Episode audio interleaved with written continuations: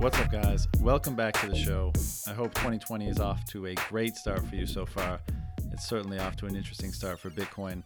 My guest today is John Carvalho, also known as Bitcoin Error Log on Twitter. He's one of the driving forces at Bitrefill, which is a company that allows you to, quote, live on crypto. Um, and they do that by supplying a vast array of gift cards uh, for pretty much all your daily needs that you can purchase with Bitcoin and cryptocurrency. John's an OG Bitcoiner. He's been in the space for a long time. Uh, he's also an educator. His writing is is very well received and very highly regarded in the space. I've really enjoyed a piece he put out uh, fairly recently uh, talking about uh, who secures Bitcoin and uh, thought that was really fascinating. Just kind of reminded me that I think a lot of us, or I'll speak for myself, I try to keep up with what's going on in Bitcoin. And it's so hard because there's so much going on and there's so much innovation happening. And you're kind of, I, f- I find myself trying to keep up with like the bleeding edge, but I still think it's tremendously valuable to reflect and reconsider the basics from time to time, if not often, uh, because there's always a different perspective and there's always a greater appreciation that you can have for the basics. And, uh, you know, this is why myself and I'm sure many of you are so just enamored with this thing because every time you look at it, you see something different in it or you gain a better appreciation for the implications or what it represents. And uh, so, John, in his writing uh, has helped me do that, and so I'm, I'm grateful for that. Um, final note: John actually mentioned in the show that um, one of his favorite Bitcoiners was Eric Voskuil. He's a big fan of his thinking and his writing, and uh, Eric actually reached out to me recently. He's hosting the Crypto Econ conference in Hanoi, Vietnam, from February 28th to March 3rd, and uh, he just asked me if I could shout it out, shout it out on the pod. Uh, no problem from my side. Eric and I had an awesome conversation, three plus hours long. If you're into Eric's stuff, um, you might enjoy that episode, so check it out. And if you want some more information about the conference, you can visit cryptoecon.org, C R Y P T O E C O N.org, uh, to get all the info. That's it. Enjoy the show. Let's do it. All right, man. Well, let's uh, jump into it. So, uh, thanks for giving me the time today. I've been uh, enjoying your uh, your output for a while. You know, I I first came across you uh, during the infamous Roger Ver interview, and uh, and since that time uh, have been following your stuff. And then recently, uh, you wrote an article. Uh, well, you you put out some stuff on Twitter asking you know a poll or multiple choice thing about who who secures Bitcoin, and then you put out an article following that. And then Guy Swan at the Cryptoconomy did a reading of it and then he provided his thoughts afterwards and uh, i really enjoyed that so i just wanted to get you on to maybe dig deeper into that and then uh, see where we go from there Well, thanks for having me. Yeah, I also really enjoy what Guy is doing with reading, you know, interesting articles and stuff. And it was kind of cool to hear like your own writing, like read, read it read as if it's like a book on tape or something. yeah he, he's got the voice for it for sure and obviously he's you know he's very well informed and spends a lot of time digging into this stuff so it's a you know Guy's one of the most value add uh, you know podcasts or content producers in the space in my opinion Yeah, definitely underrated. You know, the way he not only will like force you to read something be- by listening to it, but also like he goes into explaining everything as well. Yeah, and you I mean I just you, you know life is going life happens right so you don't realize how much great stuff is being written by so many of the the people in the space you know so you look at Guy's library and you're just like holy fuck there's like there's hundreds of them yeah, I mean, you know, in this like super connected society we're making, having people curating information is definitely valuable. yeah 100% so john you're in is your location uh a secret or are you you public about where you where you are Uh, no, it's not really a secret. I live in Romania. right and so do you mind if i ask you know why romania Sure. Um, basically, uh, around I think it was the end of 2016, um, I was uh, getting involved with a private project, basically with some guys I knew, and they happened to be from Romania. And this was a Bitcoin project, basically to work on uh, allowing video streaming and Bitcoin tipping. Um, and that was kind of like a, a private pet project I did for a couple of years with them. And uh, about a year ago was, you know, I was at the point where I had decided to either double down and raise money and do it very seriously, or to kind of move on and do something new. So I moved on. Right. And what's it like over there, living in Romania? Um, I don't know how familiar you are with you know Europe or Eastern Europe, but you know it's it's pretty quiet. It's uh, peaceful. It's similar climate to maybe say the Northeast in the U.S. here. Mm-hmm. Um, you know, it get, can get pretty warm in the in the summer and pretty cold in the winter. Um, but it's you know it's it's in a nice area. A lot of places in Europe to visit that aren't far from here. It's pretty good. Yeah, cool. Yeah, I was in. Uh, I drove through Europe, or not through all of Europe, but through uh, through much of it in 2018 in summer in a, in a motorhome. So I didn't get quite as far uh, east as Romania, but I, I went through uh, uh Czech Republic and a little bit of Slovakia and Hungary, and then down through uh, Slovenia into Italy beautiful i mean beautiful place obviously. Yeah yeah i still have a lot more i should probably visit but there's there's no rush. So uh, what's keeping you busy these days? You mentioned uh, you know the reason why you went over there. Uh, what and uh, you know you're doing Bitrefill now but maybe just give me like the the, the abbreviated version of, of how you came uh, into Bitcoin and how to be here. I know you've talked about it a million times, so we don't need to get too, too, too, too, to spend too much time on it. Let me, well, this is supposed to be a rapid fire podcast. Let's see how fast I can go. Um, I came in late 2012 into the Bitcoin world uh, because of Silk Road news. Uh, started looking into it, became, you know, addicted, obsessed with Bitcoin and all the concepts and, you know, disciplines related to discussing and debating it. Um, played with everything to do with Bitcoin mining, trading, etc., and eventually became more interested, you know, in you know the public conversation and political aspects um, not really a big fan of politics in general. I totally ignore them, but in the Bitcoin world, it's definitely very interesting to me. Um, then started trying to do actual projects where I could either help Bitcoin or at least have a job in crypto, and that's when the the video project kind of came about. And now I am actually having my career merging with crypto. Uh, my previous life, I was doing you know marketing and branding related work, and now I'm doing communications and kind of business development work at Bitrefill refill. Um, and that started about a year ago. Um, in that year and uh, the year before, Bitrefill has been growing pretty aggressively. Um, things are going pretty well. We're playing around with Lightning stuff.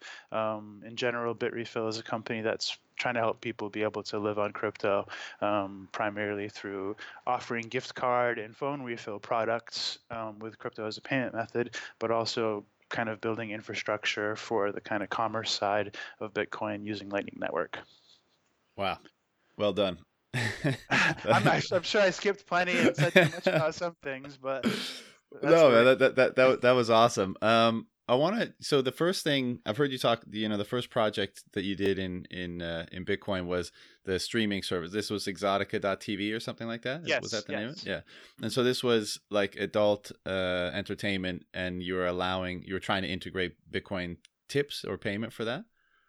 Pretty much. I mean, I'm always interested. Like even back then, you could still argue this is within the realm of like circular economy for Bitcoin. I've for always sure. been interested in letting people kind of leverage the power of Bitcoin to opt out of normal society, and this seemed like a really good fit. Um, what I learned in working in that on that project is that and and in like Romania is like one of like the vital organs of the adult entertainment industry as far as you know live streaming goes. Okay. Uh, I don't know I don't know about the porn side, but you know as far as the online live streaming, it, it's you know it's it, it's a big part of the industry. And what I learned from you know the people in that industry that have been in there for years uh, helped me kind of realize that even though it's a great fit on paper, um, the scale to do this properly, to actually try to move the industry over to this technology or, or using it instead and realizing the benefits, the scale would have to be much larger.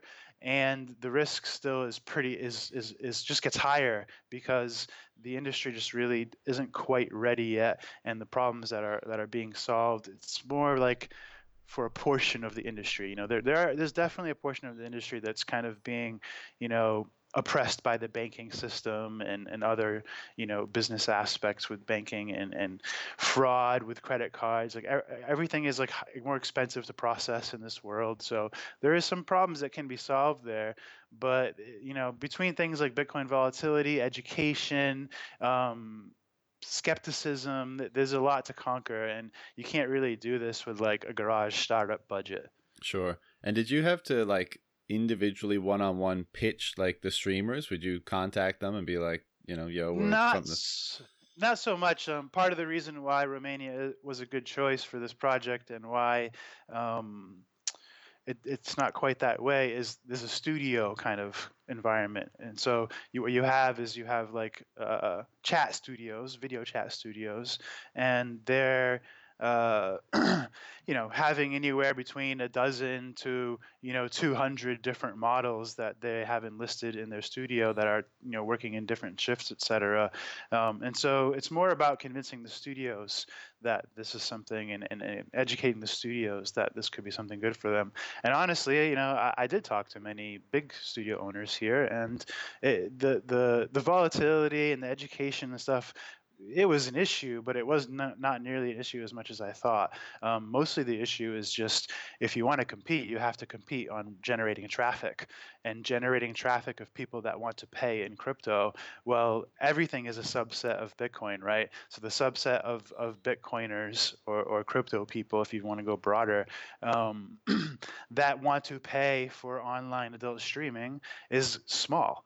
Um, so it, the, the market, your, your job really becomes trying to convert the industry to a new technology and that's just it's a much bigger undertaking. Right. And why do you think the market is small for bitcoiners wanting to spend on you know such a product? Because the market of bitcoin is small is small. Right. yeah um, you know, I, I, think we forget this. Even you know, I've been here uh, seven years, and you know, the people that have been here since before, say, 2017, like it feels like forever, and it feels like a big, big part of your world and a big part of your life. But, but really, like the amount of users in, in this space and the amount of businesses, and it's still really small. Even the market cap is still really small if you start comparing to things. Yeah, it's it's one of those things that I mean, I don't consciously remind myself of it often. It's just something that, you know, bubbles up in your consciousness every so often because, as you said, you know, some of us are super deep in this space for various reasons. You know, maybe we're building a career in it, maybe we're just super optimistic and enthusiastic about what it represents and all that kind of stuff. And the bulk of our conversations, or at least intellectual conversations, are around it and yada yada yada. So you, you end up thinking like this is a you know a massive like black hole that's consuming the world, and you hear about it you know from Congress people or the president, and you're like, oh my god, it's happening. But really, you know, you go out into normal normal life, and yeah, you know, people I, I, I, think a lot of people have heard of it now, and we can probably attribute that to 2017. But you know, not very many people understand it, know it, value it, you know, are that intrigued by it. So, you know, we're still we're still quite niche, I guess. For sure. I mean, I've been around long enough to see several of these like cycles that we have, and you know, eh, there there are you know recurring things that happen every cycle and one of them is it seems like everybody has heard of bitcoin when it's mooning and it seems like everybody thinks bitcoin is dead when it's not. Um, and so you know you kind of have to work around that but it's okay. Um, do, you, um, do, you, think it's, it's not just go sorry go ahead. I was going to say it's not just small in that context too. It's also small in that the amount of Bitcoin we can actually see and interact with is even smaller than the amount of actual people using crypto. Um, you know, like like echo chamber kind of considerations with crypto Twitter and things like this. Like this is such a small subset of the people in the world in Bitcoin and then now in social media. And we and sometimes I think a lot of people think it's like the whole crypto world. Right. Yeah, to- totally agree. And that you know, being in in Bitcoin Twitter, because you know, the way my story goes, and I'll, again, I'll I'll be brief, but you know, I was interested in the space. Um, you know, whenever Bitcoin reached parity with the U.S. dollar, because I remember a big kerfuffle about that. But um, you know, didn't get really involved until 2014, and have been following it ever since. But was never really, you know, into I didn't know Bitcoin Twitter was a thing, right? So I, I just kind of did my own thing and and talked about it and maybe recorded some interviews when the, the opportunities arose. But um, when I finally did kind of wind up in Bitcoin Twitter this year, you know, first of all, it's like, holy shit, this is awesome. Like these are these are my people. I get to I get to geek out with all these people. Um, but it made me realize like how, you know, because the re- a lot of like my f- other friends, for example, they have no idea that Bitcoin Twitter exists. But to those of us who are in it, it's like the end all be all. It's where information is, you know, all the interesting thoughts and information and advancements and all that kind of stuff is flowing on a regular basis and there's really interesting conversations and of course there's drama and all that stuff but like and so it's a very tangible world to us but to them it's not even a thing that exists like they're not aware of that little bubble and you know so it made me think like how many other like super intense twitter bubbles am i not aware of that are like everything to some people yeah, I mean, we've been using the internet. The internet may be young, but you know, I've been using it for most of my life, I guess. And we've always had like these little communities, like whether it be like if you're in in your favorite game or guild or whatever in that game, or you know, even going as far back with like bulletin board systems and things like this. Um, but it's never been so big as with Bitcoin. You know, we're, we're flipping the, the, the script here a bit because we're talking about how small it is. But in, in comparison to like having such a, a niche culture, it's one of the biggest I've been a part of and the longest lasting. Yeah. Well, I think that I think it's well not beginning now. It's been a process of leaking out and expanding into various other industries and uh, you know other bubbles throughout the course of its history and every time we have one of these bull runs that gets exacerbated then there's a pullback. And you know so I, you know, like i said previously a lot of people that i knew wouldn't even know what bitcoin was.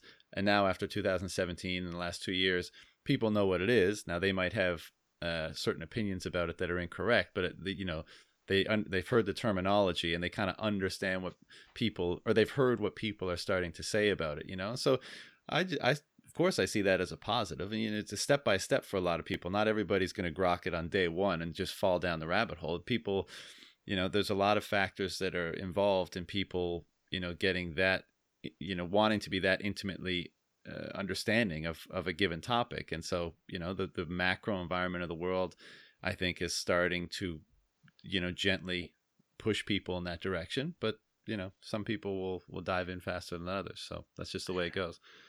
Yeah, it takes time, and there's like kind of like a whole initiation process with getting into this world. You know, not not that it's intentional, but between the culture aspects and the education aspects, and you know, when you start getting into that, where you have you know, finance aspects, money, uh, you know, economics, uh, cryptography, yeah. networking, systems. Like it's it's just so much to even start being able to like argue remotely intelligently about. Um, and then every wave, when we have a new wave of adopters, it's like you have to start all over again. Yeah, exactly. The people that were already there are trying to explain everything, and the people that are all arriving thinking they've discovered, you know, all of the. They they want to make all the mistakes we've already made like five times, you know. yeah. Um, well, that's the challenge, right? Like, it, you know, I'm sure over the holidays, many people will be at social events and talking about, you know, what are you up to, what are you interested in, and that kind of stuff. And with Bitcoin, you know, if someone's like open minded and genuinely interested, they're like, oh man, like, tell me about Bitcoin. What's Bitcoin? It's kind of like, huh, where should I start this? Like, how deep should I begin this? Like, should I start with what is money? Should I start with like the technical component as a protocol on the internet? Like, you know, so it's it's certainly not an easy thing to just get someone to understand willy nilly. It's uh, like I mean, I think it's like many other things. You're never you're not going to fully get it unless it's self-directed, unless you really you want to genuinely understand it and you take the time to investigate all these things. Yeah, it's sort of like uh, sometimes I feel like it's like living two different lives because when you're when you're talking to Bitcoin people, it's like like, like if you go to a conference, um, every conversation is like hyper intensive and it's and you can't even walk for like you know two minutes before bumping into somebody that wants to have a conversation like that yeah. um and, and then when you're like you know with family or friends or non-bitcoin people it's like i'm like kind of like hands off about it. Like the, it, I, I'll try not to talk about it. If somebody brings it up, I try to be very casual and not get into it. And if they do start asking questions, I like only give them a little bit of data because I'm really trying to see how much they actually want to talk about this and whether they just want to like, you know, argue or or or be ignorant or whatever. And I just like to stay out of it, you know. So it's like two totally different behaviors. Yeah, I'm I'm in pretty much in exactly the same spot now. I think we've all we all went through the phase where we, you know, we were zealots and anyone like we tried to grab people by the head and like tell them how important and amazing this stuff is. But I'm much much more zen about it now. So if it if it comes up, you know, I'm pretty pretty nonchalant. But if there's genuine interest, then I'll I'll feed that interest, but I still won't like overfeed it. I'll just you know I'm yeah more more zen about it. What, whatever people want to do, they do. Definitely, you know, and then and then having uh, the more you get into Bitcoin, the more you end up having probably um, an overweight exposure to it in investment, and you know that that that affects things as well. Yeah, of course. So on on that note, you know, and what with what you're doing at Bitrefill, what do you think are the kind of current drivers of people's interest in Bitcoin or lack thereof? And what do you think, you know, needs to happen for there to be more of it. So I'm kind of, you know, obviously with Bit, Bitrefill, you're you're creating a bit of a circular economy. You're trying to get people to or try to offer services that allow people to live on and with Bitcoin. But what are some of the, you know, the the main in your mind hiccups that that are creating a bit of a separation between people getting this and, and wanting to be more involved or at least uh, understand it better? Sure. I mean, there's a lot of directions we could take this in, I guess. Um, people use Bitcoin because they want to be able to overcome some kind of obstacle, I guess, is one thing. And then otherwise, maybe as an investment. Um, or store of value or whatever type of investment you want to call it. Um, you know, the people that are trying to solve a problem are maybe closer to a lot of the people that are using Bitrefill and buying gift card and refill products, et cetera. Um, you know, more of the live on crypto type. But the people investing, I guess, would be the other kind of major category. Um, as far as like the whole spectrum, it gets really wide. You know, you talk about people that are using Bitcoin as a better alternative to really inflated money of their local country. Um, people say, like we mentioned earlier, that are in kind of uh, oppressed or banking oppressed industries like the adult industry, gambling, etc. Um, people there's a lot of weird little things and this is something that gift cards can help with like with not necessarily breaking laws or or or even breaking rules um, but just filling in gaps in kind of the remittance system that the internet is trying to forge, but whereas the banking system might not be helping too well with, uh, you know, somebody that's maybe from one country living in another country trying to send value back home, but having exorbitant costs to do so or lots of delays. So there's every kind of problem that Bitcoin is solving. Um, just depends on kind of what spectrum you want to talk, what area of the spectrum you want to talk about.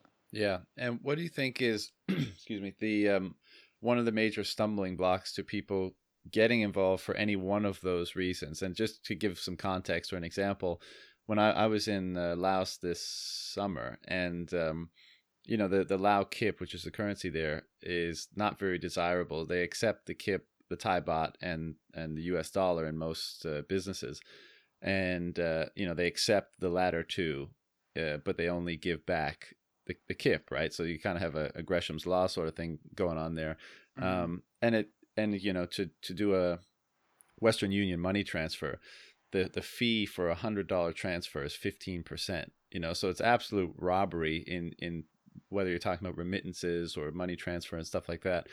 But what you know, and I know a lot of people there probably aren't aware of Bitcoin, but most people around the world have smartphones today. So, what do you think is the is the the gap that's uh, the gulf between you know those people that you just referenced that are would be that Bitcoin would either help or uh, ameliorate their situation, and why they may not be engaging in it. Sure, I guess um, one way to look at it, you could say, is the only way to cure ignorance is with inf- with information, um, and the only way to you know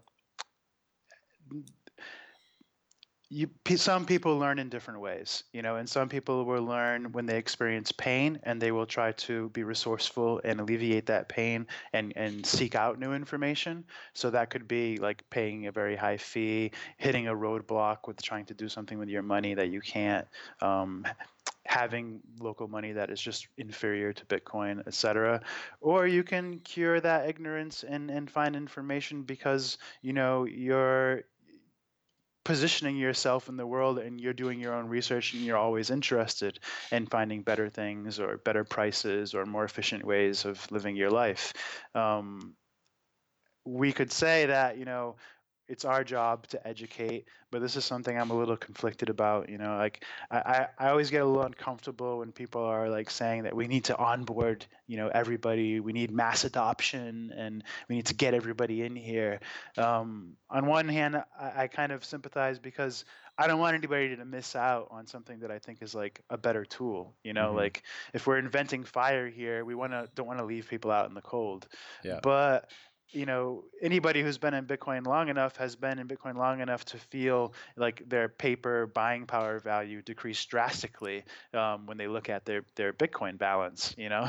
Um, and, and you don't really want to be responsible for uh, bringing somebody in here and then them not properly, you know, preparing themselves, educating themselves fully, losing their Bitcoin, getting caught in a scam, you know, all of the pitfalls that come with holding your own digital money. Yeah, yeah, I, I've you know come across that with myself before too and I, I think the balance that i at least have struck is that you know the the zealotry and the trying to get people to you know get into it or invest in it and stuff that you know that i've withdrawn from because of the reasons you mentioned because i don't want to take the responsibility of you know kind of hand holding someone or or you know gently forcing someone to do something and then have a negative outcome you know affects their perception of me and my advice.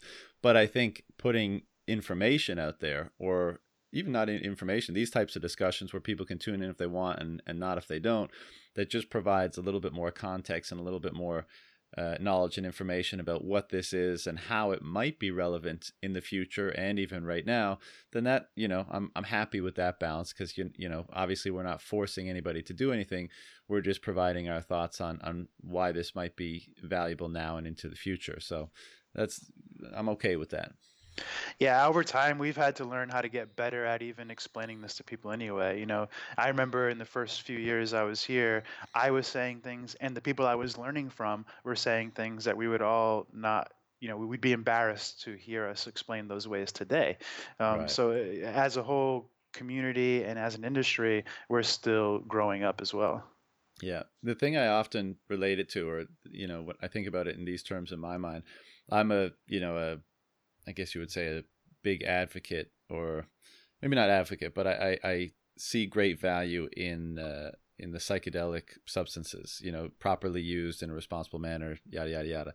And uh, it's a very similar thing to me because you know I see tremendous benefit from them, but it's such a um, it, you know such a serious thing, and and and it's such a it requires so much of you in terms of responsibility and courage and and re- self-reflection and things like this. And i feel the same about bitcoin because you know it's a worldview change to go from my bank you know holds my my wealth and they secure it. And if anything goes wrong i can hit them up and it's insured and it's their fault and liability and you know all the, the all the safety measures that are put in place. To saying i'm now exclusively the one who's uh, in control of my wealth and as a result my future. And you know that that's a very significant mental shift that i think well a lot of people are very hesitant to make. And i you know i relate it to the psychedelic realm as well because that's a very you know uh, it's a decision of great responsibility. And i don't want to be the one pushing people into it. I want to provide some information and some context and then let them do with it as they please yeah, I mean, like when you, I assume you're talking about stuff like micro dosing and that kind of thing. You know, no, no, is... I'm I'm talking about like heroic dosing of let's say psilocybin, like your your you know a, a high dose kind of spiritual experience rather than like yeah, it's something I'm pretty ignorant about, honestly. So I, I can't really comment on that aspect. Fair enough.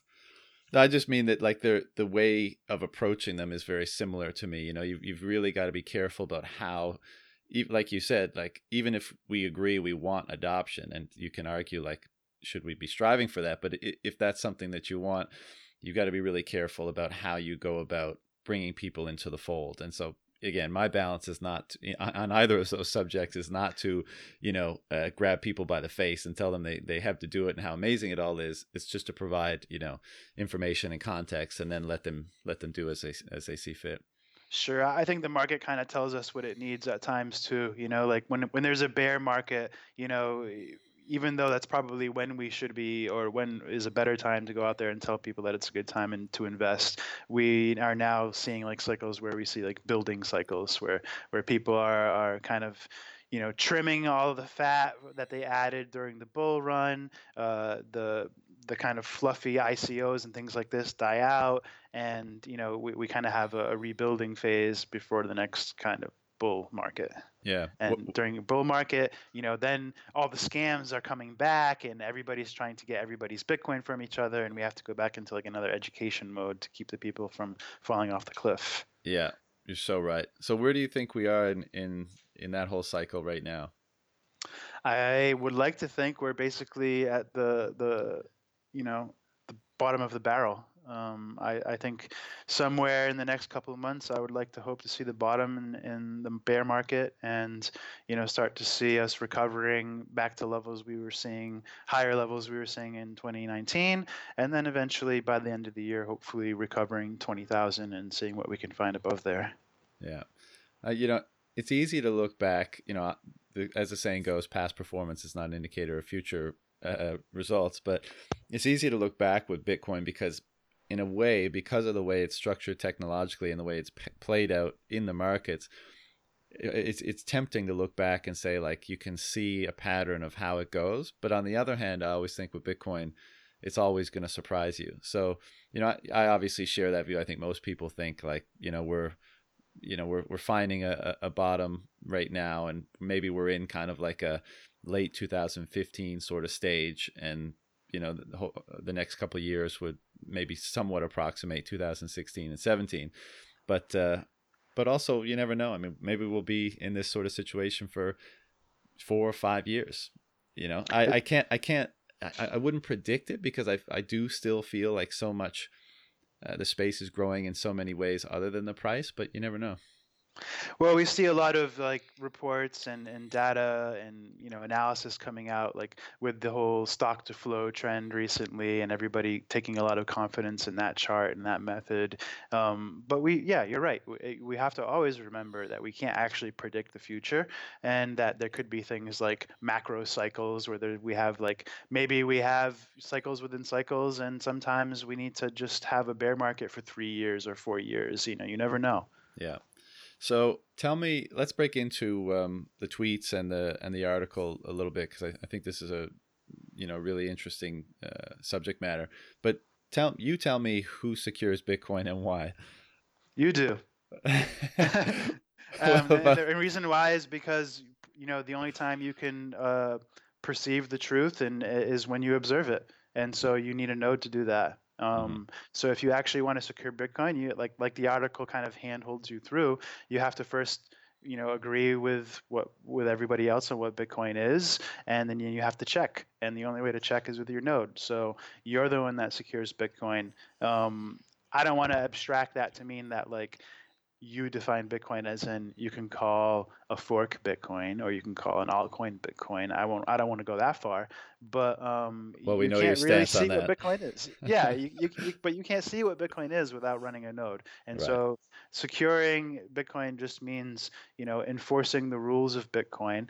Um, but you know, Bitcoin is just as the article explains, it's just a way of tracking. You know, assigning keys to uh, the you know tokens within the system, bitcoins, um, and and managing a rule set for what's allowed to change the ownership of those coins. Yeah. That's it. And I liked how in that article, I don't know if you, you would call it a play on words or just you know a literal interpretation, but when you describe store of value, you know, because this is a concept we talk about a lot with money and in the space, of course, and you know people usually talk about it in economic terms, but you were, you know, I guess, literal is the best way to describe you know the term the way you described it in your article, which was that you, you know you're literally just um, assigning a value as in like a numerical value, uh, a numerical input to, you know, for lack of a better term, or the way Guy described it, a cell in a spreadsheet, and just tracking how that moves. Yeah, it might be an oversimplification, you know, when talking to a programmer or a cryptographer, but in general, that's really what's going on. And I do think it is, you know, pretty valuable to be that literal because it kind of allows you once you once you can establish a base of like primitives and and basic definitions of what's really happening with a technology, it, it allows you to very quickly dispel you know FUD and and kind of absurd abstractions that you know p- the detractors will try to make. And if you say look bitcoin is literally designed for protecting the integrity of stored values in a database well you, you, you can kind of like just make somebody say like roger ver for example just that argument alone makes most of what he's doing in arguing absolutely absurd because it's exactly the same purpose of bitcoin cash you know like you can't say it's not for a stored value and that core ruined the whole bitcoin experience because they focused on stored value. It's what a blockchain's for you know? Right And why do you think, and this may be a big question, but why do you think that's valuable, important, relevant? Something that does that in the way that Bitcoin does that? Because you, it, it, allows us to have a shared truth, a shared ledger, um, without having to trust a central party. It, it, takes any type of you know role that somebody in escrow or accounting or central banking or central database management, whatever, it takes that role and it splits it up into as many pieces as possible, um, and it makes those pieces you know that the only way that they can kind of coordinate and uh, conspire is if everybody does it you know um, and, and, even then that's you know that doesn't even get into the conversation of whether or not you actually want to acknowledge the concept of hard forks as people describe them in this world whether they even exist in this context. Because what i'm explaining works mostly in in protecting and, and avoiding any change to the rules. Um, so soft forking, you can add new rules, but you can't change any, you know? Mm-hmm. And so eh, this makes it, or how much does this make it important or matter that you know most people converge on the same consensus rules and uphold the same you know ledger how how important is it that that as you just said, like maybe the forks don't even matter. I'm not sure exactly if you were referring to this by that, but you know, there's been lots of forks and lots of other coins, and this has been something I've dis- been discussing a little bit with people lately and thinking on my own. You know, obviously, most people are upholding the consensus rules of Bitcoin, and that establishes uh, many of its characteristics, and in particular, makes relevant something like its scarcity, right? Because technically now the the digital scarcity genie is is kind of out of the bottle. You could and I just mean you could replicate Bitcoin's design very easily and change one little thing, but the you know the nodes are upholding that it's Bitcoin scarcity that matters. So what? I, not a great question in there, but tell me your thoughts on that uh, on that statement. Yeah, it's it's kind of hard to pick out one context with with all, all of this because there's a lot of ways to look at it. Um, I'm trying to think. maybe, maybe I should try to be a bit more clear with that. But you know, so what what a lot of a lot is made of Bitcoin scarcity, right? And everyone's excited about the stock to flow and its digital scarcity and its uh, you know absolute scarcity for the first time and all this kind of stuff. But you know, there's thousands. You know, we could make as many of those protocols as as we wanted. It, what what's important? So on that specific level, like the inflation of database values is kind of what I hear you saying okay. on that specific topic. So like that was always possible, right? Like we, mm-hmm. we could always make as many databases as we wanted and we could always even share them and give access to, you know, give give limited access or or you know authenticated access to any database for as many people we want. Mm-hmm. Um, the difference here is that just making a copy of Bitcoin does not mean that that you've created something that is as valuable as Bitcoin. Um, sure. You you need the kind of sunk cost of the proof of work to be able to have everybody be incentivized to value that ledger as money.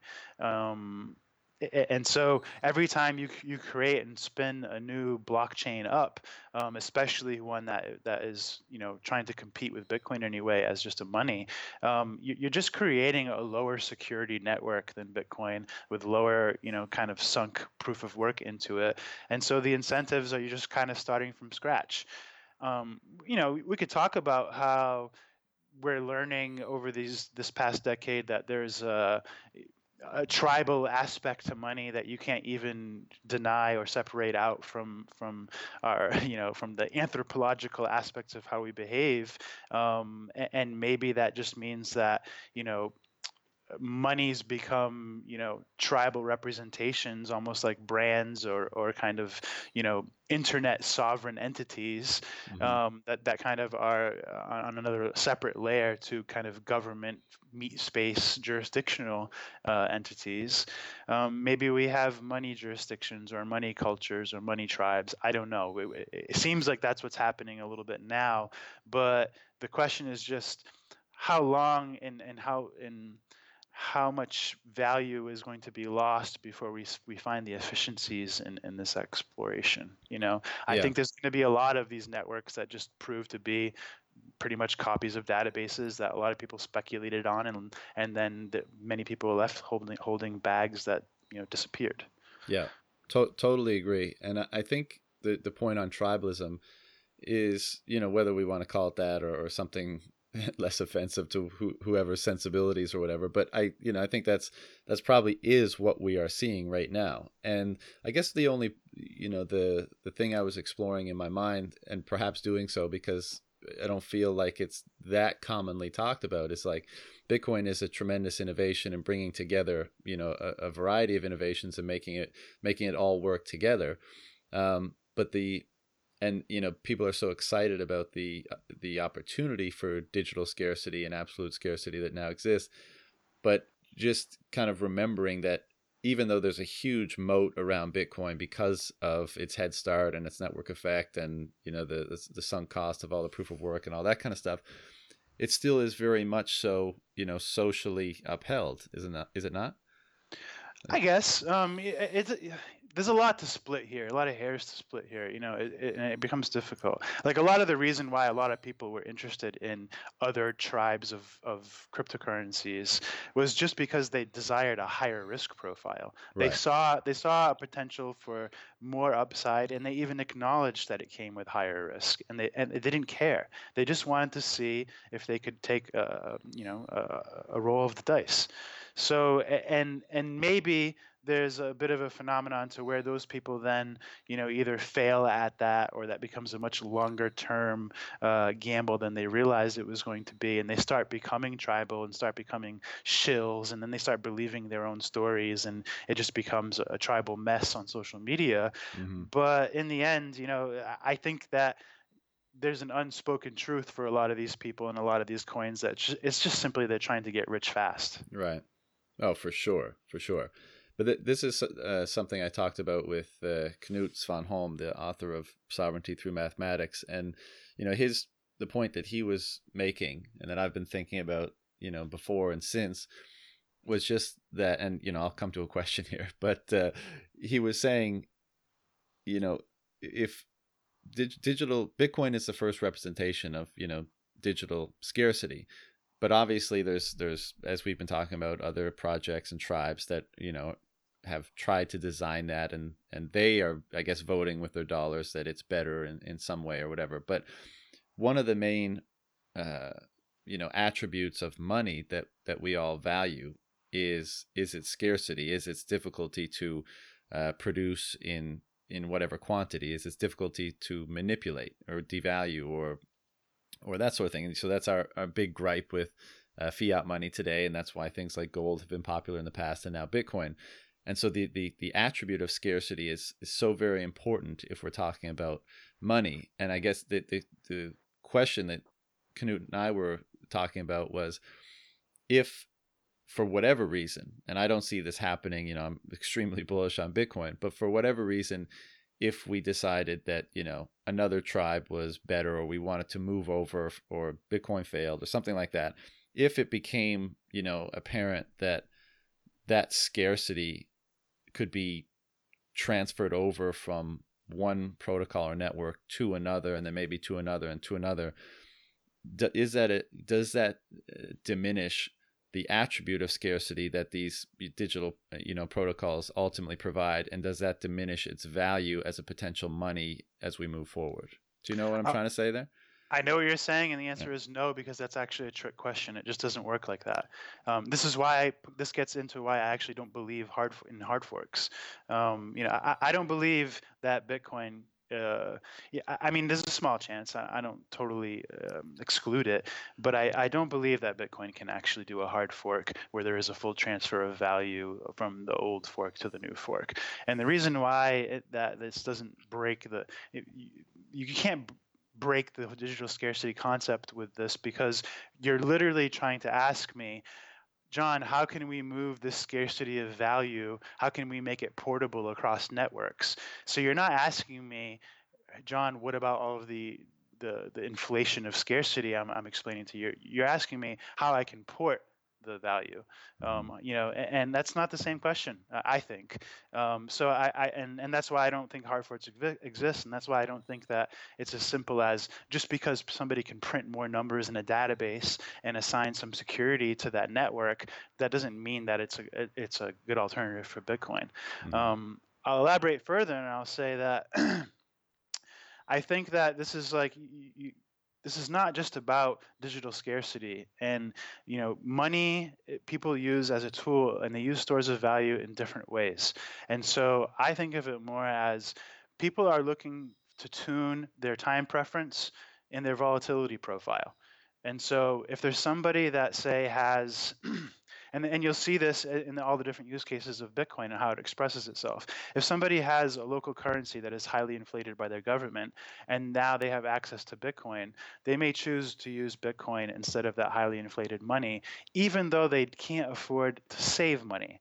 You know, they may just say, okay, even within one day, my volatility is so high with this with this inflated money that I'm still willing to just hold Bitcoin instead. And even if that means I'm going to spend all my Bitcoin every day or every week or every month and not actually give myself much exposure to the long-term scarcity, um, they'll still use Bitcoin. You know, um, or the same the reverse. If somebody like really truly understands the value proposition of Bitcoin and would love to be able to store as much value as possible in it, they still may not choose it because they can't afford to store value. They may just say, I, I have to, I'm living paycheck to paycheck and I, all of my expenses are in fiat and I'm in kind of in the fiat trap and this is, this is how it's going to be you know so the the money is the tool the, the store of value but the volatility the, the volatility profile that somebody suits somebody is going to be adjusted to their time preference if that makes mm-hmm. sense yeah for sure and what do you think you know on the subject of forks what do you think and i guess there's many answers to this but what are the the you know the fundamental understandings that these people let's take roger or let's take bsv crowd or really you know anyone um, get wrong about um, bitcoin and, and how it operates that inspires them to actually do that. I guess they just disagree with what you just said right? They think it can be transferred over and this is their attempt to do so no, I don't think that's what. At least, at least with Roger. I mean, I assume you're talking about maybe the premier cases like Roger yeah, sure, sure. And, and Vitalik. Like Roger and Vitalik, probably the two most famous cases of somebody kind of picking up and leaving Bitcoin so they could do what Bitcoin wouldn't allow them to do. Um, the I don't know that they got something wrong in the scarcity case. The, the, what they got wrong was they wanted to do things that ultimately centralized Bitcoin more than Bitcoiners were willing to to kind of support. Right. Um, they still managed to get uh, support, um, much less so in the case of say Bitcoin Cash um, than Ethereum. You know, Ethereum has has a relatively healthy ecosystem as far as I can tell. Um, still much smaller in, the, in commerce, you know, by a long shot to Bitcoin, but what they wanted to do is they wanted to make systems that didn't seem you know to any of the engineers and architects of this of this technology that didn't seem like they were sustainable and, and safe. You know, and when you're talking about the context of that you're trying to provide a maximally redundant network to to ensure the security of that network, the integrity of that database, well, that integrity of that database is the most important thing. And if you start making changes to the design of the system that can compromise that, then you're you're strictly just choosing, you know, uh, more features for less security. Right. So, uh, and that that's a super important point that you touched on, right? The integrity of the database is the most important thing, right?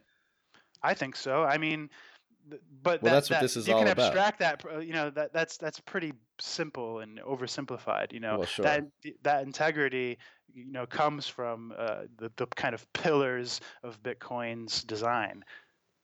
Sure. Yeah. No. Totally agree. But I, I guess I it was oversimplified. But I guess what I'm just saying is that the, you know, I- this is actually the, the the conversation on on the social um, aspect of scarcity kind of touches on this. But again, just one of those pillars.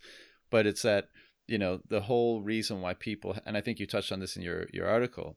The whole reason why people have confidence in this and the whole concept of immutability has to has to do with you know the integrity of the database that people can trust that it is what it is and it'll continue to to represent that and i guess you know forks like bcash and like ethereum uh, well ethereum not not quite the same but that it it it you know changes that integrity and there's there's got to be a loss of confidence that accompanies that. Is that right? for right? sure. Yeah for sure. And and you know and, and it is important to distinguish between bcash and a fork and uh, ethereum a new network. Um, because the, you know the fork is just in my opinion bitcoin cash is what like a highly successful double spend attack looks like. Like he basically convinced a lot of people to accept the same bitcoin transaction the same bitcoin you know values twice. It's a, just a huge double spend counterfeit attack in my opinion. Hmm Yeah, I, I can't believe in 2019, you know, uh, the the way that Roger's promoting Bitcoin Cash is still like you know the same as it's been for a long time, and he's still beating that drum. But you know, this uh, there's a lot of strange people and strange behavior out there, I guess.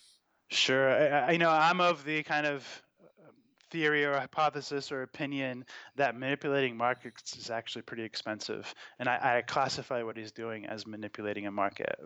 You could be kinder and say he's bootstrapping a market, but you know, funding the growth of a market at, you know, as a few small entities, you know, maybe Roger and and Craig and whoever the hell else put some time and money and effort into this, um, that it burns you you know Yeah. like you, you, they're, they're going to keep burning value if they don't get traction. It's just like a startup you know it's a product. And if and of course he's going to keep pimping out his product because he's probably overexposed to the success of that product. Right, right. So giving up on it would mean a great, well, in his mind, I guess, it would mean a a a greater loss than having whatever effect that he could have in bringing up the value or expanding it in some way or or whatever. But he probably sees it that way but it's just as simple as an opportunity cost you know like he he in the end Yeah. has to decide whether he thinks his his promotion of this of this fork product is going to bring him more buying power when by the time he's done than just moving that that value into a different investment yeah, like bitcoin for sure. Um, John, I want to ask you about, uh, and this is something again that I've been thinking about a bunch lately. But what is the relationship uh, of the cost of, you know, the the the the cost of the power energy devoted to to the network, uh, to Bitcoin mining, and its its value, its market price? I know it's kind of out of left field, but I just I want mean, your it's it. it's there are dimensions to it at this point, you know, because yes, um, the cost that you can create Bitcoin for by mining is, you know, going to give you more advantage in in profitability or buying power or whatever your goals are in mining, um, but it doesn't. Paying more to make Bitcoin doesn't make necessarily make Bitcoin worth more. You know, there are supply and demand effects here, and you know, ultimately, uh, what we're actually asking miners to supply are block blocks. You know, basically ledger updates. Um, the they're getting the mining rewards as incentive to Right. to you know act out that function. Um, but the amount of Bitcoin that gets created doesn't change but every four years Mhm. so th- there's kind of like multiple there's a cycle to what you're talking about there there is dimensions to what you're talking about so i think that i think that mining in bitcoins will actually have an effect on the energy cost of homogenizing energy costs you know eventually throughout the world Mhm. um, Whether that's good or bad, I don't know. Um, it's probably good because you know markets becoming more efficient seems good to me. Um, but yeah, I, I don't know what what you know if if energy suddenly became more expensive all across the world does that make bitcoin worth more yeah probably actually you know like bitcoin ultimately functions as a kind of load balancer to fiat inflation. So if costs are going up it's probably because fiat we're talking about fiat costs. Um, so yeah i think it could it could be an indicator but i don't know if it's like a functioning effect you know?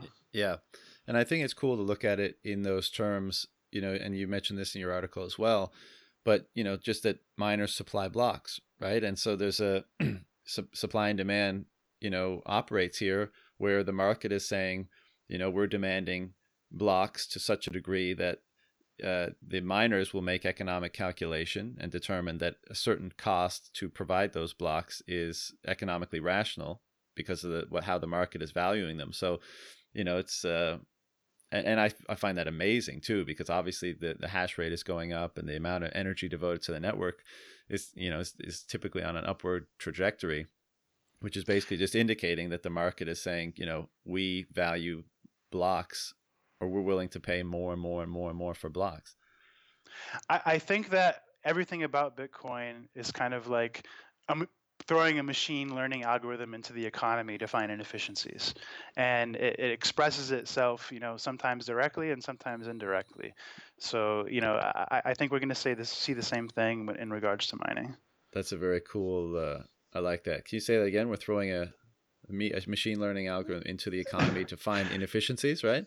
Yeah yeah because yeah. like you, you can't just like like for example I, I the mining hashing has gone like up on a trend even stronger than the price of Bitcoin, even if you factor in, you know, halvings and stuff. It's just been like on a ripping trend mm-hmm. since since ASICs basically, you know, and, and the hash rate just there is i don't think anybody has written some kind of like you know research paper or analysis that shows an obvious you know explanation and rationale as to how this has been possible mm-hmm. um, I have theories about it, but I, I, but I think what it really means is there's some kind of inefficiency in the system, not the Bitcoin system, the economy, and and Bitcoin found it, and and miners found it, um, and it's probably something to do with exploiting, you know, the the gap between these economies. Basically, something like where, you know, miners found out that the energy market was supremely inefficient in pricing, and they were able to find more and more ways to exploit that and and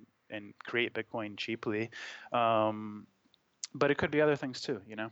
Yeah, I I find like digging into that, you know, especially if I have a little like yeah just letting my mind wander around those those uh, concepts is you know always very interesting because it's so intricate and detailed and there's so many different things to consider um, but one of the things just regarding money if we and we can you know doesn't have to necessarily refer to bitcoin but do you think you know whether it's bitcoin or whether it's gold you know there's the the cost to produce it and then there's the face value or the market price and you know in most times and cases the cost to produce it will be lower than the market price. Otherwise, it's not economically rational to produce it. Obviously, there's you know aberrations for certain shorter per- short periods of time where that's not the case.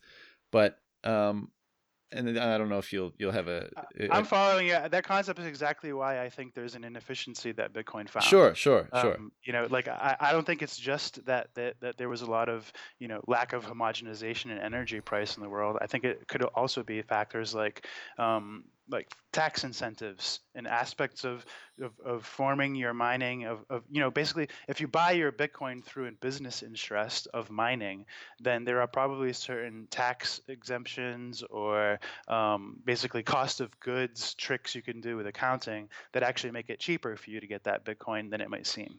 Yeah. And that points back to your your statement about kind of finding those inefficiencies right? And and i guess monetizing them in some way. Yeah i mean on the internet, you know, people like are, are hunting for easy money. You know, right. like from on every uh, you know corner of the spectrum. From it might be trying to find where they can make ten cents, you know, a million times, or it could be where they can see where somebody's really willing to lose a lot of money and a lot of efficiency somehow. Yeah, and so this has made me wonder, and you, you could even you know put it in the context of fiat money. Let's just say, for argument's sake, I don't know what the exact numbers are, but you know, a dollar bill costs five cents to make, and it's sold onto the market for a dollar or something like that. And gold, let's say an ounce costs a thousand bucks, and it sells for twelve hundred, and Bitcoin, whatever, whatever it is. Do you, you know, do you think with Bitcoin we will find this?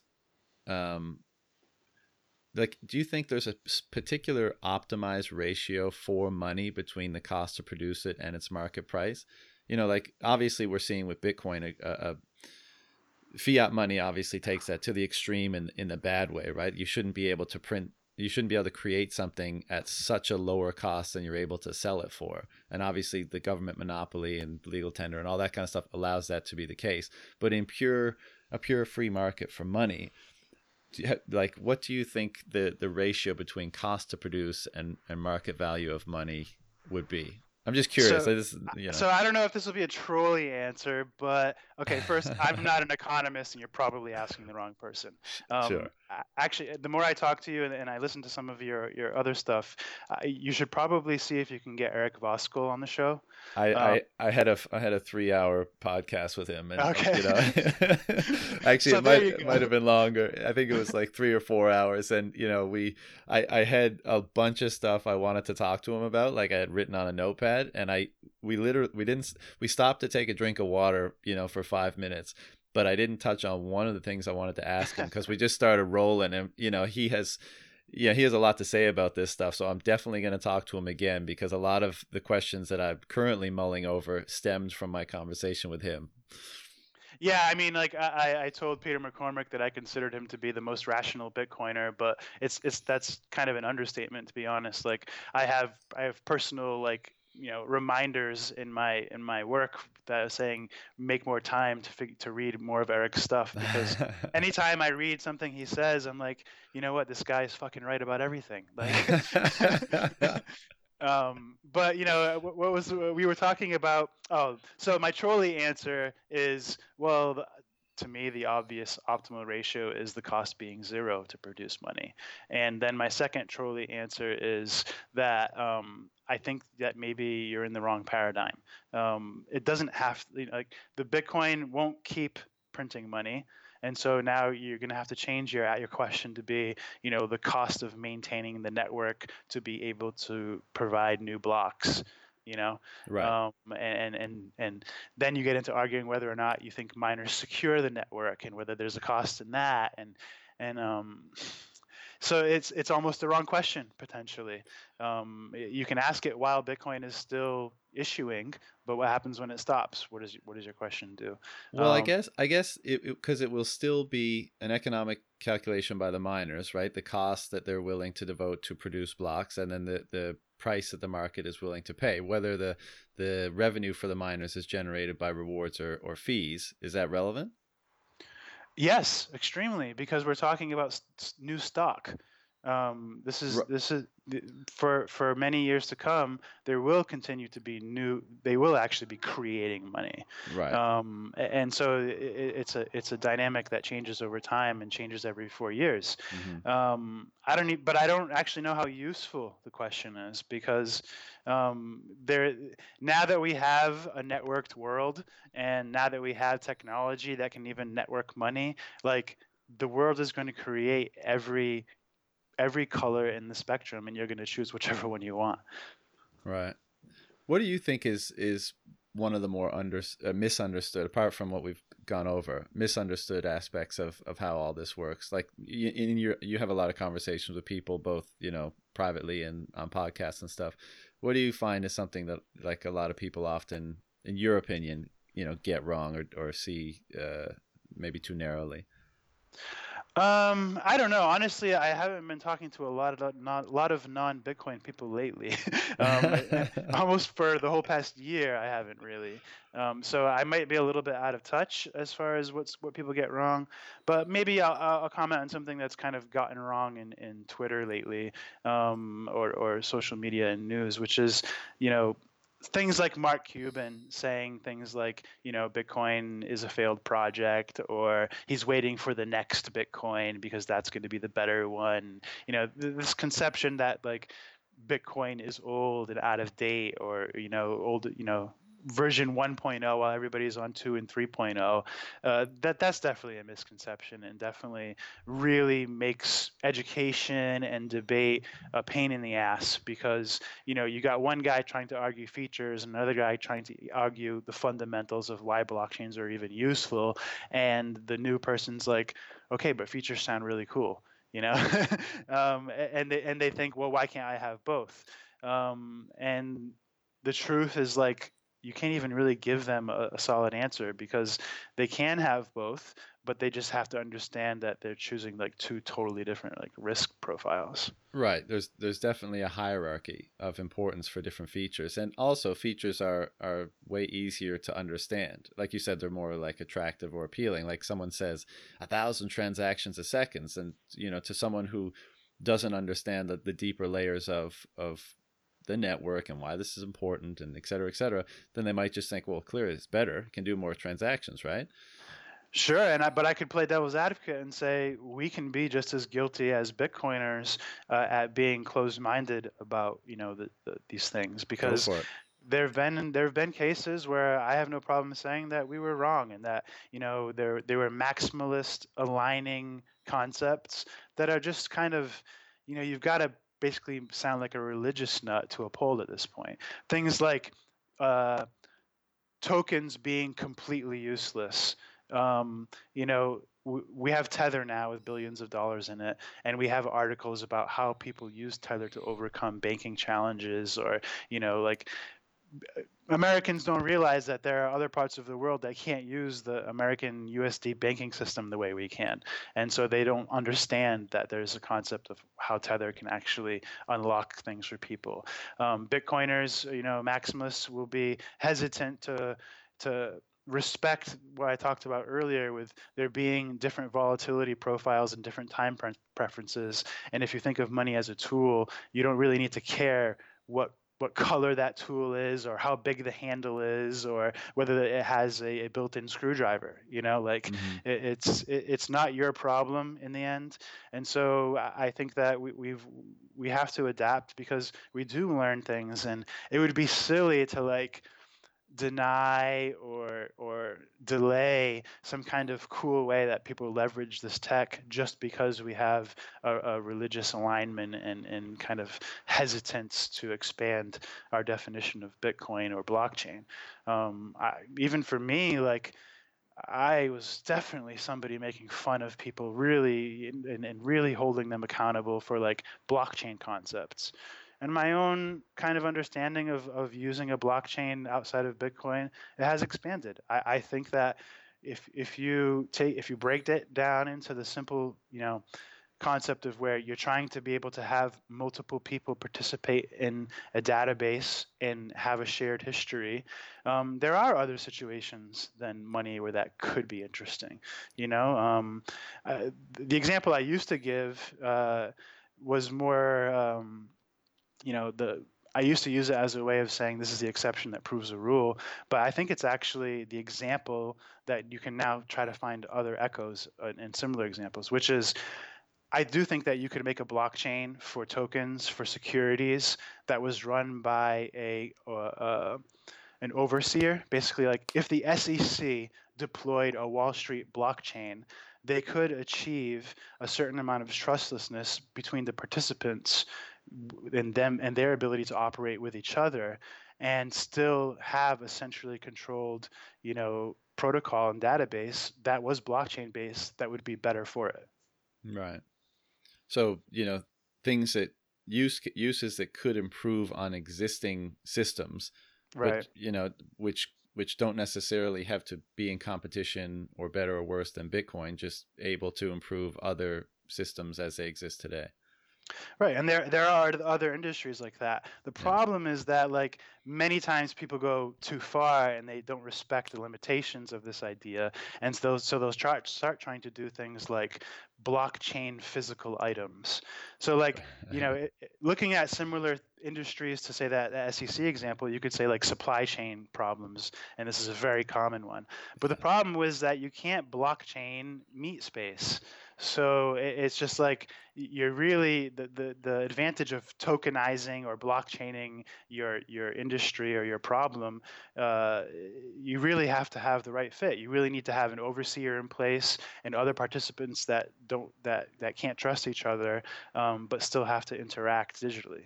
Yeah. What do you make of this uh, new uh, DGLD? I think it's called or GLDG or the the gold backed crypto project from uh, I, I don't know who it's I think blockchain is some It's a CoinShares sponsored thing with blockchain.com right, right, right. I think is the, the, the two parties involved.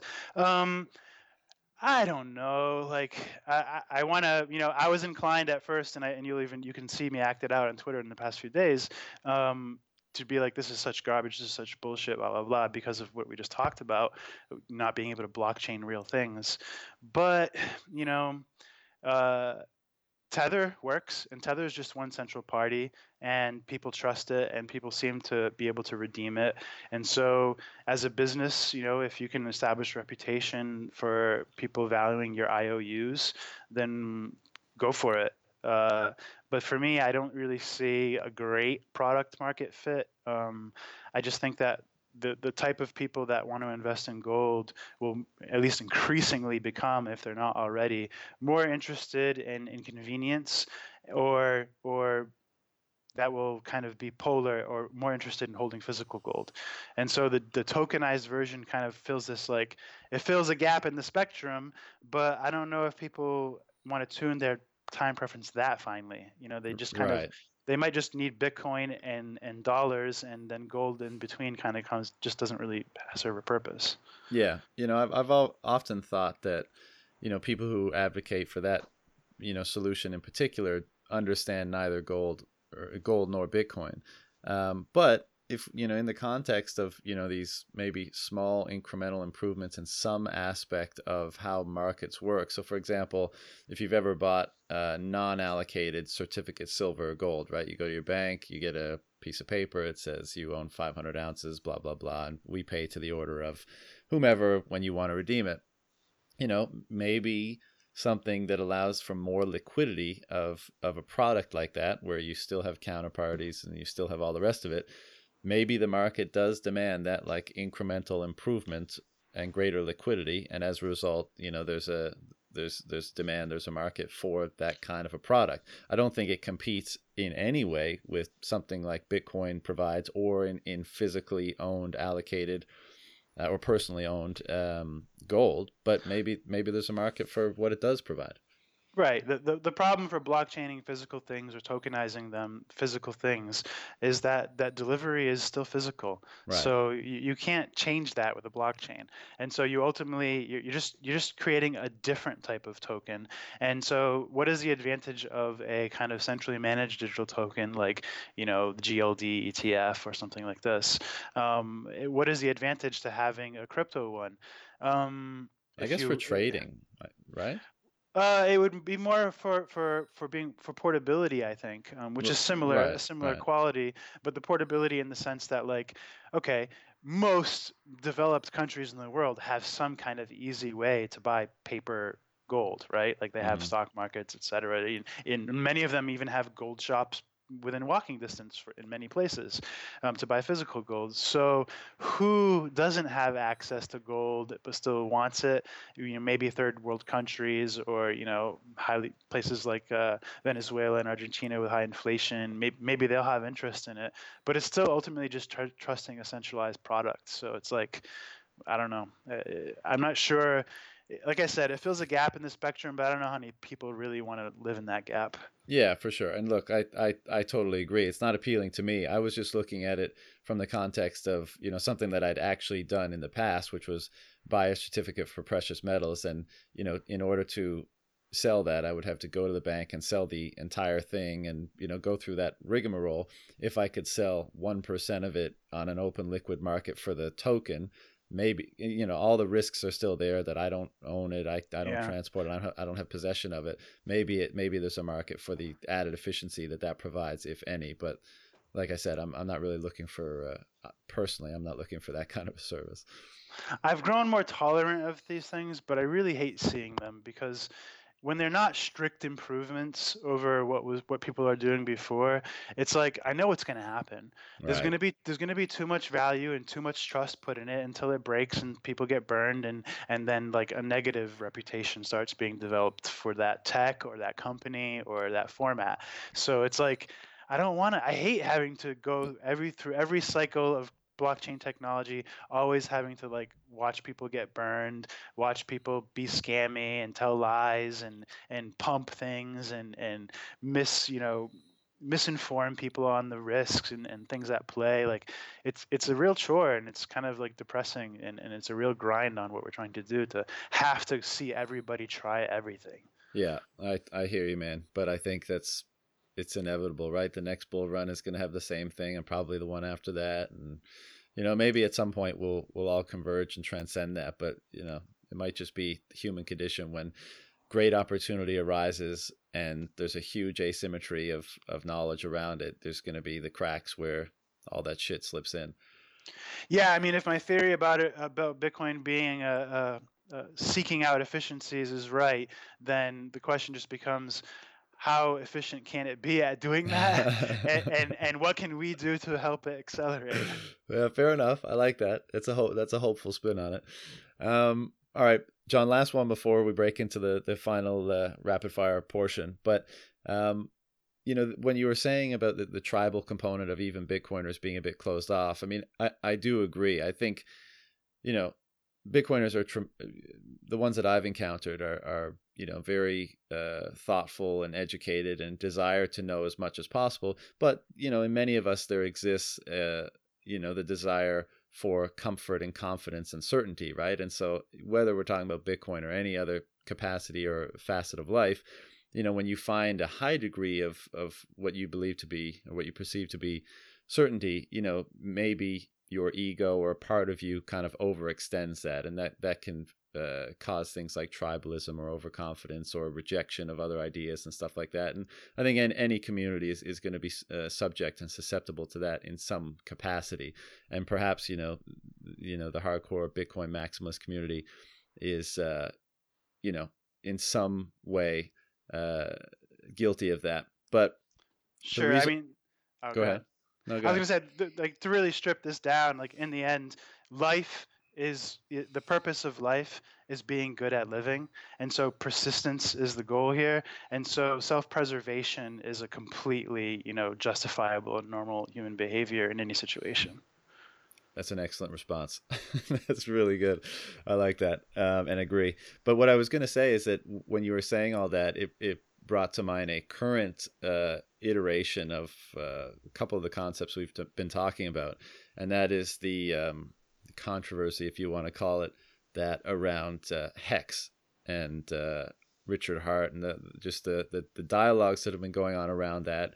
You know, the whole the project itself and. Uh, just wanted to uh, see if you had a take on on all of that, both how Bitcoiners have been responding to it and engaging in it, as well as you know uh, from the projects and Richard's perspective. Well, they say idle hands are the devil's plaything, and I think that's what's going on here. I, I think that one, you know, uh, Richard was somehow allowed to get some kind of following and reputation that he surely does not deserve. And, and even if I am, you know, falling for his trick by believing that a great portion of that um, is true when it's actually faked, um, it, it, still is something that he has managed to then now troll uh, people in the Bitcoin community to believing as well, and trying to kind of put out, as you know, get their pitchforks out and put out this fire. Um, I don't know. Like, I, I think that a lot of people on Twitter had had like not enough good stuff to talk about, not being productive enough. You know, in in, in this bear market, there's not a lot of action, not a lot of news, not a lot of stuff to kind of, not a lot of meat to stick your fork in, and so people.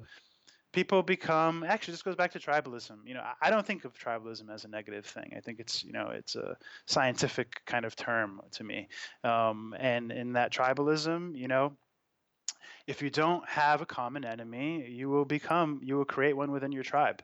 And so the, this is Bitcoiners seeking out a com- common enemy um, and just kind of not really being very selective and not having much to select from. So they, they, they overreacted, in my opinion, and cared way too much. Um, I obviously agree with you know the concept of of uh, calling out scammers and and you know squashing ignorance and, and these kinds of things related to this topic. But you know i never heard of the hex thing in any detail at all until my friends and people i follow started talking about it constantly.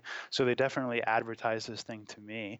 Mm. um, i didn't you know i didn't know any details about my maybe I, I think i have some capability to kind of like redeem bitcoin and get free hex or something. Like anything i know about it is because of Bitcoiners. Mm-hmm. um, so that's kind of obviously, I think, a, a, a, symptom of a bad side effect of, of this event.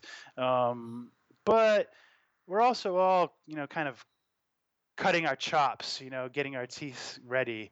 And and a lot of people here, you know, I may have been here more years than some, but some people have been here a short time and they're kind of for the first time getting to experience, you know, doing a live stream, debating with a shitcoiner, uh, practicing their ability to um, translate and and uh, relay what Bitcoin is and their understanding of it. You know, I, I, believe that translation explanation is demonstrating your understanding of something. And so when you make that attempt, you are learning and you are kind of evolving the culture of, of how we talk about things. So it's not all bad.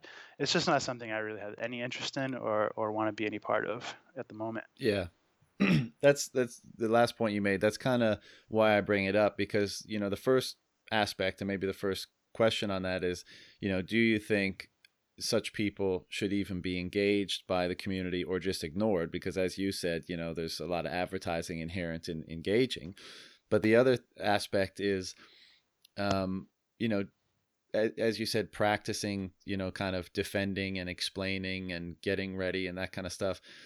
You know, some of the live streams, excuse me, that Richard's done with Bitcoiners, you know, and, you know, Richard, whatever he is, manipulative, fraudulent, you know, accurate, inaccurate, you know, whatever the, the actual truth of the matter is, oftentimes, you know, in, in those debates, or not maybe not oftentimes, but there were certainly many examples of where maybe you know the Bitcoin side of the argument as represented by whichever Bitcoiner was was there, maybe you know didn't didn't come off that great. And I'm just wondering, like, should those people be ignored because ultimately, you know, we're we're helping them by giving them attention, or should they be engaged because they show us where we need to shore up our argument and our ability to to argue for uh, this side of you know what we're representing, and furthermore, you know what we're seeking here is truth. I, I at least I am. You know, I, I want to know the truth of all matters, and Bitcoin is no different.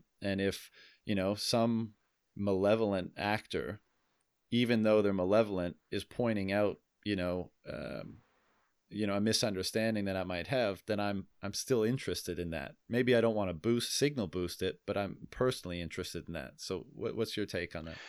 Um, I, I, think it goes back to what I was saying earlier, which is I think it's an individual decision. You know, like I individually decided that this wasn't for me. I did give you, uh, you know, uh, an argument for both sides as to why it would be a waste of time or worth worthwhile. Um, mm. and, and, you'll certainly find people that have been in just Bitcoin just as long as me, maybe longer, whatever, that uh, would take the other side than me and, and feel like they need to get involved. Like I know like Hodlina and Peter McCormack felt like it was very necessary and they're cool guys. I have no disrespect for them, so go for it. Um, I just kind of like can't prevent personally like the feeling of like like I'm an old man yelling get on and get a job. You know, like that, that's that's how that's how I feel when I witness that stuff. But this is my this is my place and my journey, and so these people are on totally different paths. Um, and and I you know if I want to play devil's advocate. I actually love the idea of Bitcoiners making more content, being more brave, demonstrating their capability to explain and argue Bitcoin. I think these are extremely mm-hmm. valuable skills for Bitcoin, and and as long as they are actually, you know, um, sincere about what they're trying to do, it can't really be bad. Right, I tend to agree with that. All right, John, I'm going to hit you with the uh, the rapid fire questions now. So I don't know if you've uh, I, seen this uh, no, no, format give me a little brief, please. Okay, okay. So basically, the first part is just our questions that uh, you can answer however long or short as you like. Um, and then the last part, which I'll, I'll, tell you when we get there, is just a word association. So I say a word, you tell me the first thing that pops into your oh, head. Geez. Now on the on on the first part, if you want to pass on any of them, just say pass. There's no obligation to answer any of them. Okay, let's go. All right. So the first one is what is money? Bitcoin.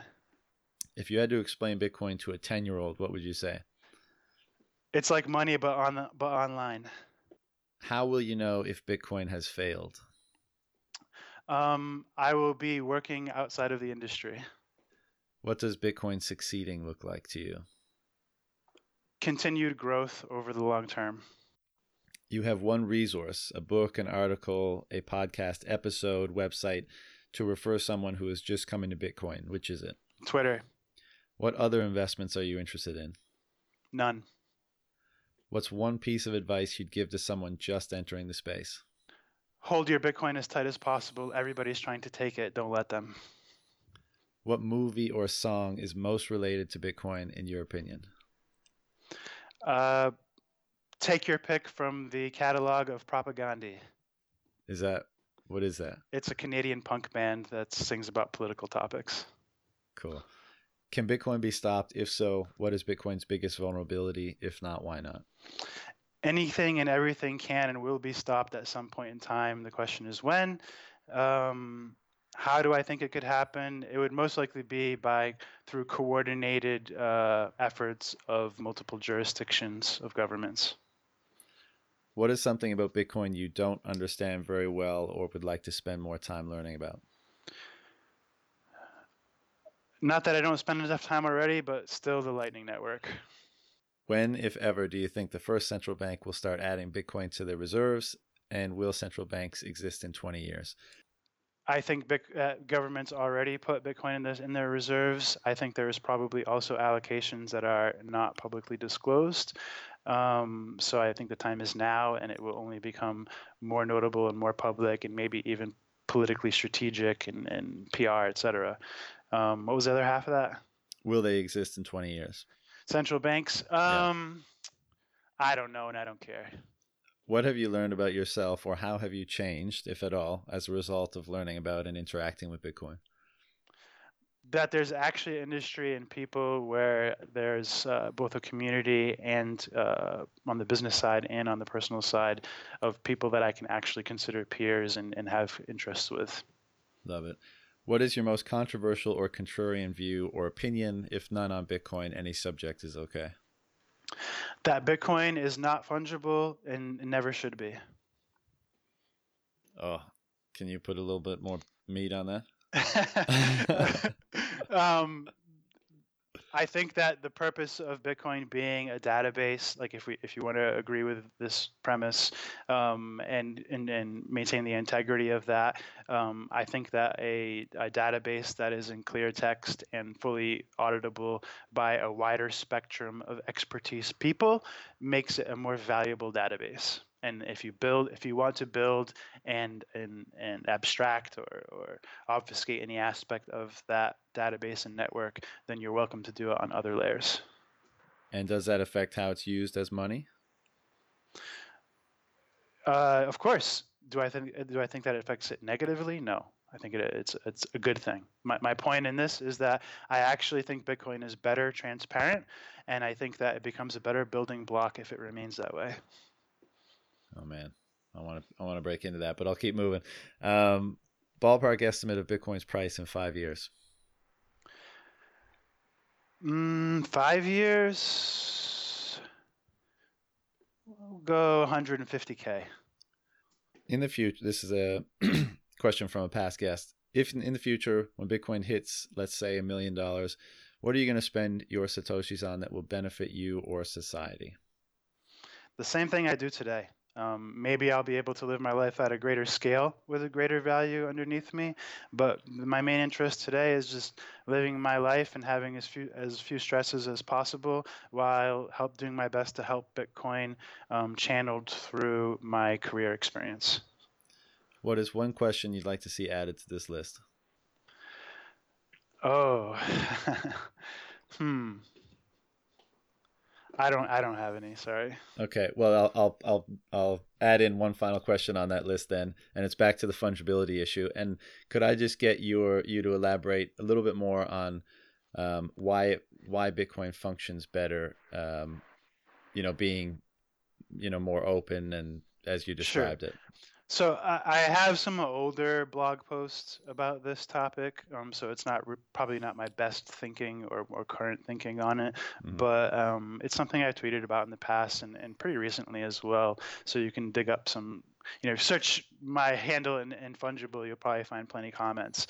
Um, but the reason is that uh, I am not anti-privacy by any means. Um, I'm, I'm totally for privacy. I'm totally for doing whatever the hell you want with your money and nobody being able to stop you unless you're hurting somebody else. Um, with all things in life, uh, but from a design standpoint, from a technical standpoint, from a human standpoint, I think that, like I said earlier, this is this is supposed to be something that we can all rely on and all agree on.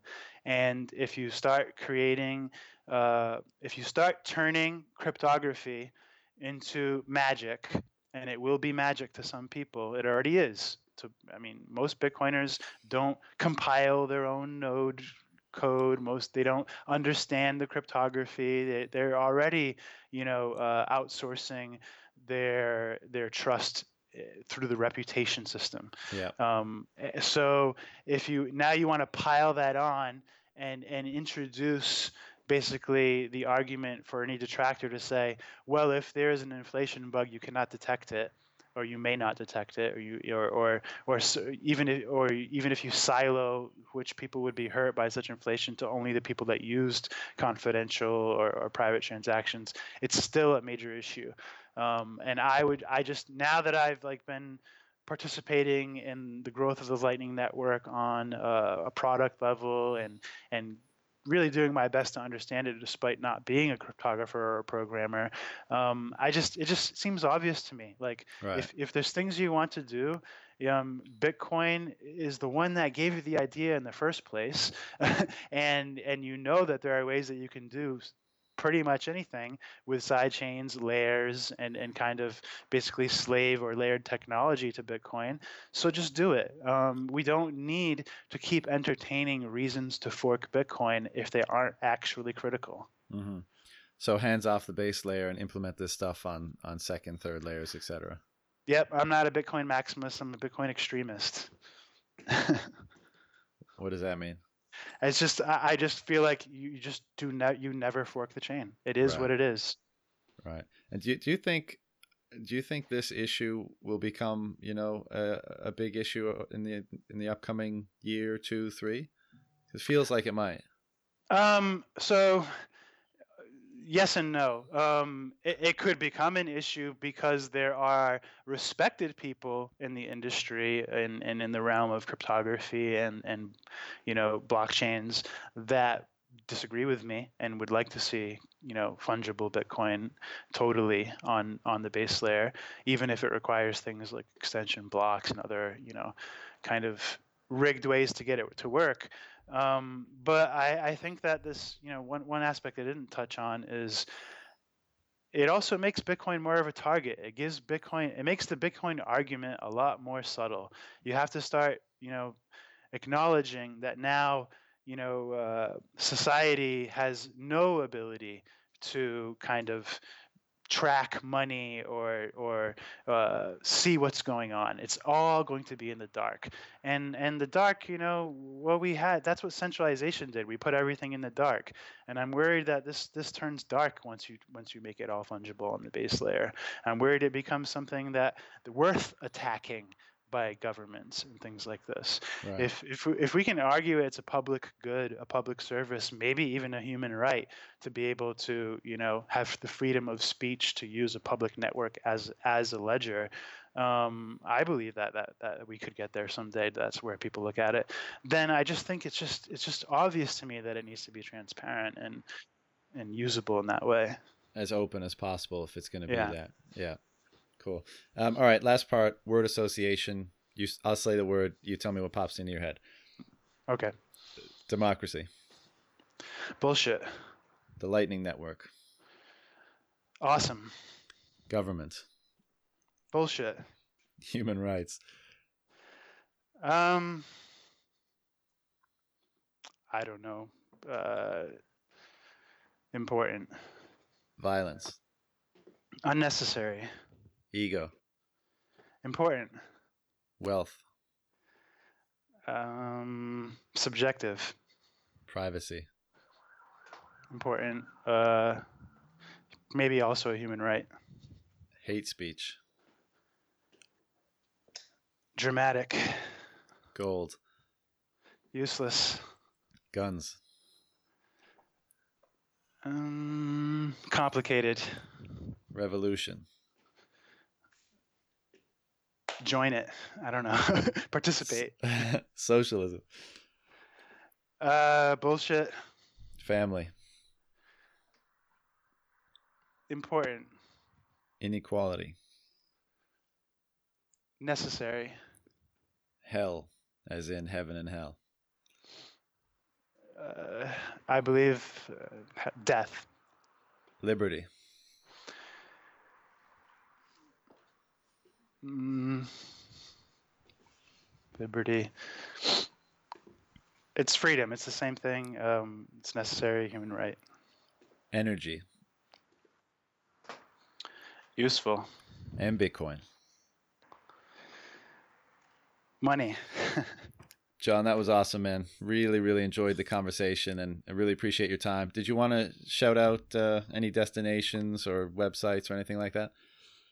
Sure. Thank you for having me. I did my best with the with the word associations. it's a little tricky. Um, you can find me on Twitter. Uh, my handle is Bitcoin Error Log. Um, same handle for like Telegram and and my Medium blog and such. Um, but I work at Bitrefill, and you can find them at uh, Bit, at Bitrefill on Twitter and bitrefill.com. Um, and please, uh, you know, come check out our goods if you want to live on crypto. Cool, man. Well, look, thanks again. Really appreciate the time. Uh, keep up the great work, and maybe we'll uh, we'll have another conversation in uh, in Meat Space someday. Hey, thanks so much for having me.